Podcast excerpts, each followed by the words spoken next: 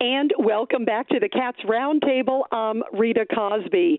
Big news this week as the New York State Senate Democrats rejected Governor Kathy Hochul's nomination for New York's top judge, Hector LaSalle.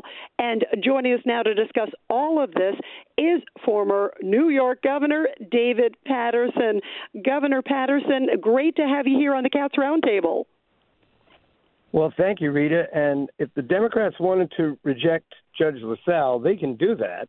The people elected them to take that vote, and that's the vote that they took. So that reflects, I guess, the people.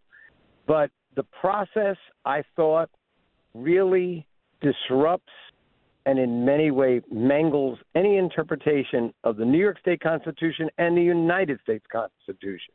They both say that uh, there will be uh, well, in in the case of the United States Constitution, the president just picks the person they want to be the Supreme Court justice, and most of the time, they are confirmed by the United States Senate. In New York State, they have a panel of seven uh, uh, people, and they come out and they recommend seven potential nominees to the court. That's what happened in this case. But what was different is that a group of legislators wrote a letter to the governor and said, if you take any of these people, and they listed their names, uh, we will not confirm them. So they usurped the process that was given to a select panel in the first place. And that's what started this problem. And everything else, as they say in the law, was fruit of the poisonous tree. Well, and you know what's interesting too? Uh, it wasn't expected to sort of have this full vote. Many people clearly think it was a reaction to the looming lawsuit that was coming, by the way, from Republicans. Uh, and then they suddenly do a vote, and it was when a number of people who might have even voted for LaSalle happened to be off that day. What was your reaction just to the fact that suddenly it was this full vote that was taking place, and a lot of the key people weren't there? Well, I think that there were two people who were going to vote for LaSalle, and they weren't there but he lost uh, 39 to 20. So I don't think that that changed the process at all. But what I do think uh, happened was that the Democrats in the Senate decided they didn't want to hear the court vote because they might want to go through this process again. So what they did was they brought the motion to the floor, which is how it should have been done in the first place, and uh, and voted him down. And I don't think they wanted the Republicans to get credit for winning the lawsuit, which they would have won. I am absolutely sure of that because the plain language doctrine basically dictates that if it says it's approved by the Senate, it means the whole Senate. Uh, the majority leader of the Senate, Andrew Stewart Cousins, interprets it to mean in the Senate process. Well, if they wanted it to go through a Senate process, like through committee and then to the floor, they would have written that, but they did not. So the interpretation of the law will probably go before uh, a higher court one day, and I am sure that they will understand that the Senate means the entire body. Remember, in 1987, Robert Bork was appointed by President Reagan. He was voted down in the committee, but they referred it along to the entire Senate so that every senator could express their view, their advice and consent was that he should not serve, and the Senate did vote him down. So you could like the way they voted, you could not like it, but at least they went through the legislative process, which seems to be eluding too many people in Albany these days. Yeah, uh, you know, we were on uh, Cats at Night, and soon after that vote happened, and one of the guests that um, was on with us was Melissa DeRosa, who, of course, uh, was, you know, the right hand person to Governor Cuomo. She brought up the point uh, with all of us that the uh, where was it? Kathy Hochul wasn't there. She was at a fashion event. She was at a Michael Kors event. How do you think she handled this? I just cringed when I saw poor Judge LaSalle, who I've known for 20 years, sitting there by himself. I mean, he looked like the defendant in a grand jury more than uh, uh, a candidate to be the chief judge of the state of New York. So I guess it wasn't possible for the governor to get back on time. It would have been um, a pretty interesting situation if she went there and sat next to him.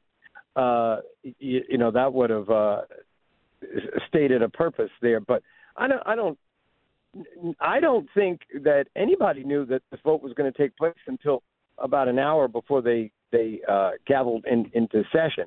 But I think that the governor now has to consider the fact that they might do what they did this time, that they might do it again.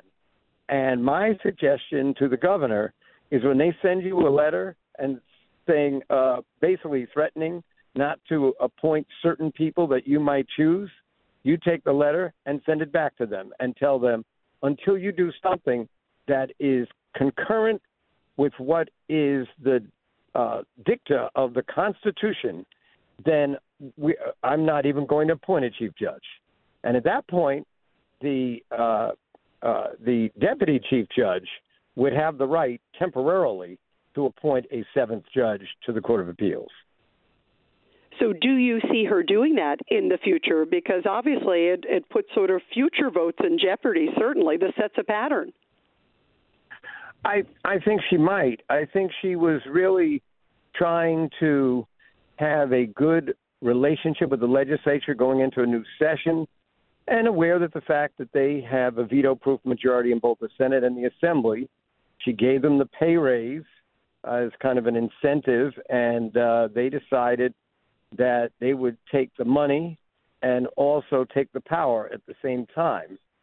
And I thought, based on how she's treated the legislature, that that was really uh, disrespectful of the governor and also her role in the process.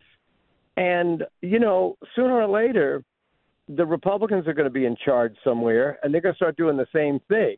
And the Democrats are going to get up and, and yell and scream, and the Republicans are going to cite this time, 2023, and these situations uh, to defend themselves. And uh, so we've just given them ammunition by allowing this to happen. Well, and also in this case, obviously, it was uh, fellow Democrats that also obviously undermined her, too. So, uh, how should she handle the fellow Democrats, not just Republicans? Well, yeah, the, the Democrats really were leading the charge in the Senate. They wanted a judge that was uh, not, you know, to the right of where they think the court should be. And politically, they can do that. I've heard people say, no, they're trying to pack the court with. Uh, uh, Democrats. Look, uh, President Trump packed the court with conservatives. There's six conservatives to three in the uh, Supreme Court. But guess what? He's the president. He can do that. So, uh, you know, that's no argument to make about the Senate Democrats. The argument to make about them is that they could have done exactly what they did without threatening anyone, without uh, changing the process for hearings, without – stacking the deck in the hearings themselves and without um, shutting down the process before the court got a chance to rule on whether or not they had it, they, they had the right to um, uh, rule against the judge without it going to the full floor. So they've got a lot to think about, I think, at this point.